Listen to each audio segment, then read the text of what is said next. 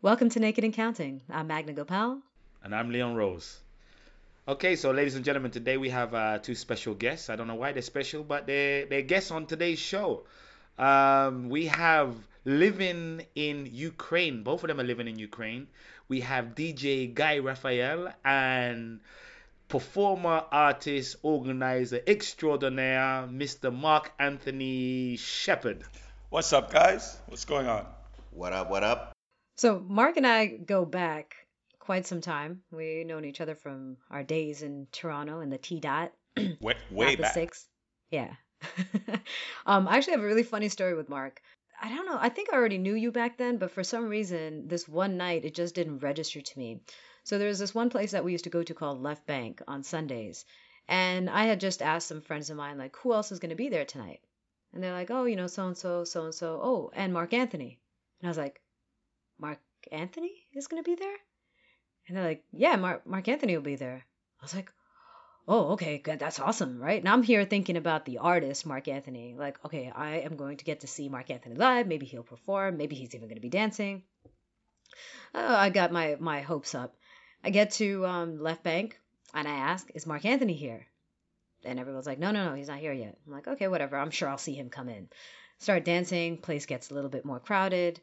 And then I asked again. I'm like, "Is Mark Anthony here?" And they're like, "Oh yeah, he's uh, I think he's over there somewhere in the upstairs area." And I was like, "How did he walk in?" Like, "Oh yeah, of course he's he's famous. They must have like let him in through the back entrance or something. He's not gonna make an entrance through the front door."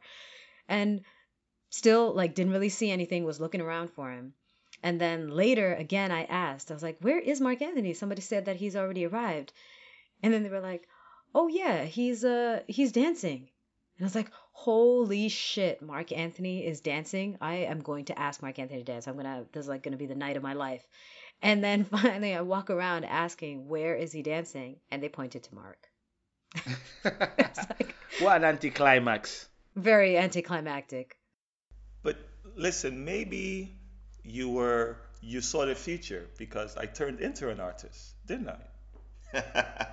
yes, but I feel like that initial disappointment is the foundation of our friendship. it actually is. and also that time when I asked you to dance and you said no. Wow. I don't remember that, that, Don't remember that. But if it was that same night, I definitely well, wasn't looking for this Mark Anthony to dance with. Well, she didn't actually say no. She said she danced half a song, and I asked her for another one, and she said, "Sorry, I have to go dance with Oscar." Oh yeah, wow. I believe that. I believe that. Okay. That's very believable. well, I know Mr. DJ Guy Raphael for a good number of years, as well as Mark. Uh, but I know him, and the funny story that I have about him is that we was all squeezed into an apartment in London a couple years back. I had there was a couple of friends who all staying in this one apartment, and it was carnival time, and Guy was actually sleeping right underneath my bed, like on the side, and I don't really remember this story, but apparently I got up in the middle of the night to go to the toilet, and and this fool, I don't even know, steps right on my back. He what? He steps on my back, and I moved, and he fell right his ass on my, the back, the, the lower part of my back, and almost and cracked it. And we had a good friend of ours, Patrick and Patrick was up all night giving me all kind of like Heimlich maneuvers and stuff, trying to straighten out my back, boy. The boy just fell straight on my back and just carried on and went and peed and went to bed. Like nothing happened. He was sleepwalking. That's definitely yeah. Leon. I don't remember. I don't recall. But uh, yeah, you know, I felt like I had a soft landing. Sorry, I bleep. And what he means by soft landing is, guys, very warm heart. He's such a sweet person. Right, Leon? Very healthy. I've never heard of anybody landed on sweetness. you could still break your arm on sweetness. True. True. It's been many years. Uh, get like we've all known each other pretty much from our beginning stages um, in dance. So we've all kind of come a long way. I don't know about you guys, but being a professional in whatever industry comes with like tons of messages, you know. um, and I've gotten some weird messages. My biggest or weirdest messages that I've gotten probably are around local scenes. So, you know, you travel to different events in different cities for congresses. But then I always get these messages from people asking me about that event, but about that city and saying, like, where should I go locally? And I'm always like, I don't know, man. I only went to the event. Like, I never know how to answer them. I mean, even in New York. I would always want to say Google.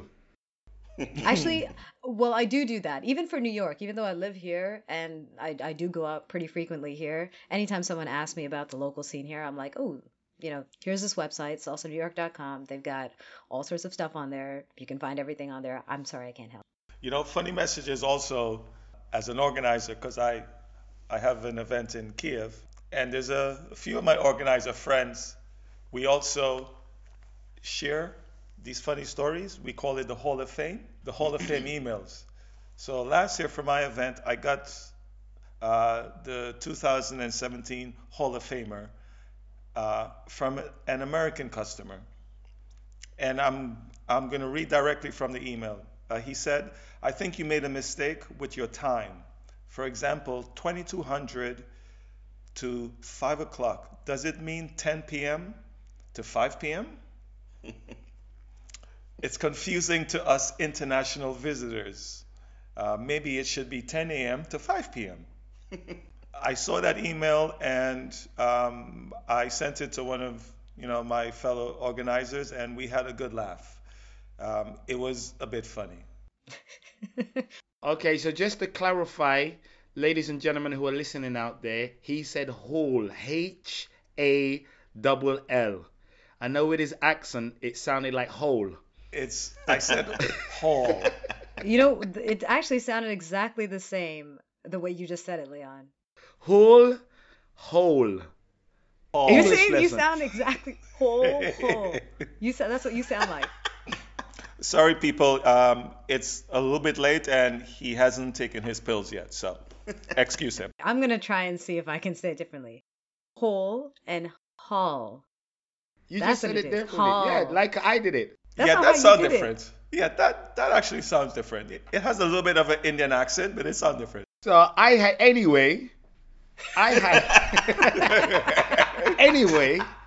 I had a, um the strangest phone call, and it happened on a Saturday. And it's relevant that it happened on a Saturday is because they were phoning me about SOS, which is uh, salsa on Sundays, which is in London every Sunday.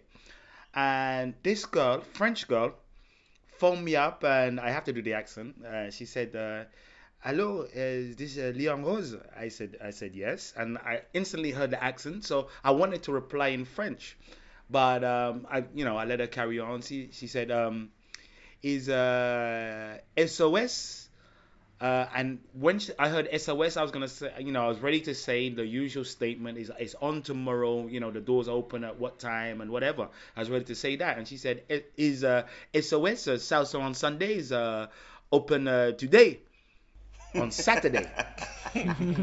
and I swear I, I haven't been spe- speechless much in my life, and these two guys here will uh, uh, will confirm that. Leon, Yeah. everyone can attest Yes. to that. Okay, okay. Well, there you go. I'm, I'm not usually speechless, and I was at this time. I didn't know how to answer, and then finally it came out. I said, "Well, um, I'm sorry, no, um, SOS salsa on Sundays is on Sunday," and and I swear she was confused. She was confused. She said, "Really?" And uh, I didn't know what else to say, and I said, "You know, thank you very much. Uh, I hope you enjoy it." So you two guys are big time DJs, so you like to say. Um, you know, I, I I've tried my hand at DJing. You know, I, I remember a couple years back, um, I was running a club with Iñaki and uh, Frank Santos, and uh, was running this club, and I said, you know what, to save on uh, save on money, I'm gonna DJ myself. And I've I realized that I know I really do know how to um, clear the dance floor. it was uh, the worst two weeks. We lost about 60 people in one night from my DJing. Well, I mean that I mean that happens. That usually happens when you play three, four um, cumbias in a row.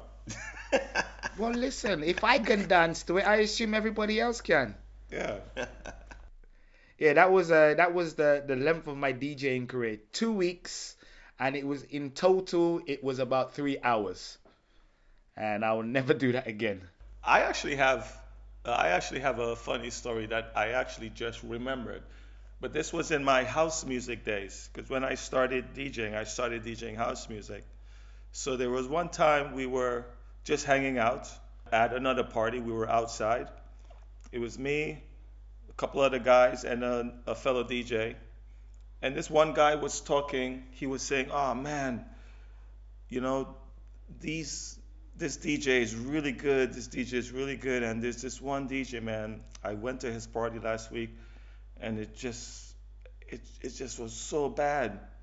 And I got into the conversation because I was curious. I was like, oh, cool. Who was the DJ? He go, yeah, the, is is is this DJ? It's uh, Mark and Aki. Uh, Aki is was my DJ partner, Japanese guy, Aki Hiro. Oh, I thought you were like no. had a nickname like Aki and Sawfish or something. No, no, it, it was Mark. It was Mark Anaki, and he started to say, "Yeah, you know, I wasn't feeling at all, man. It, you know, the it, you know, it was terrible." And I was like, "Oh, really?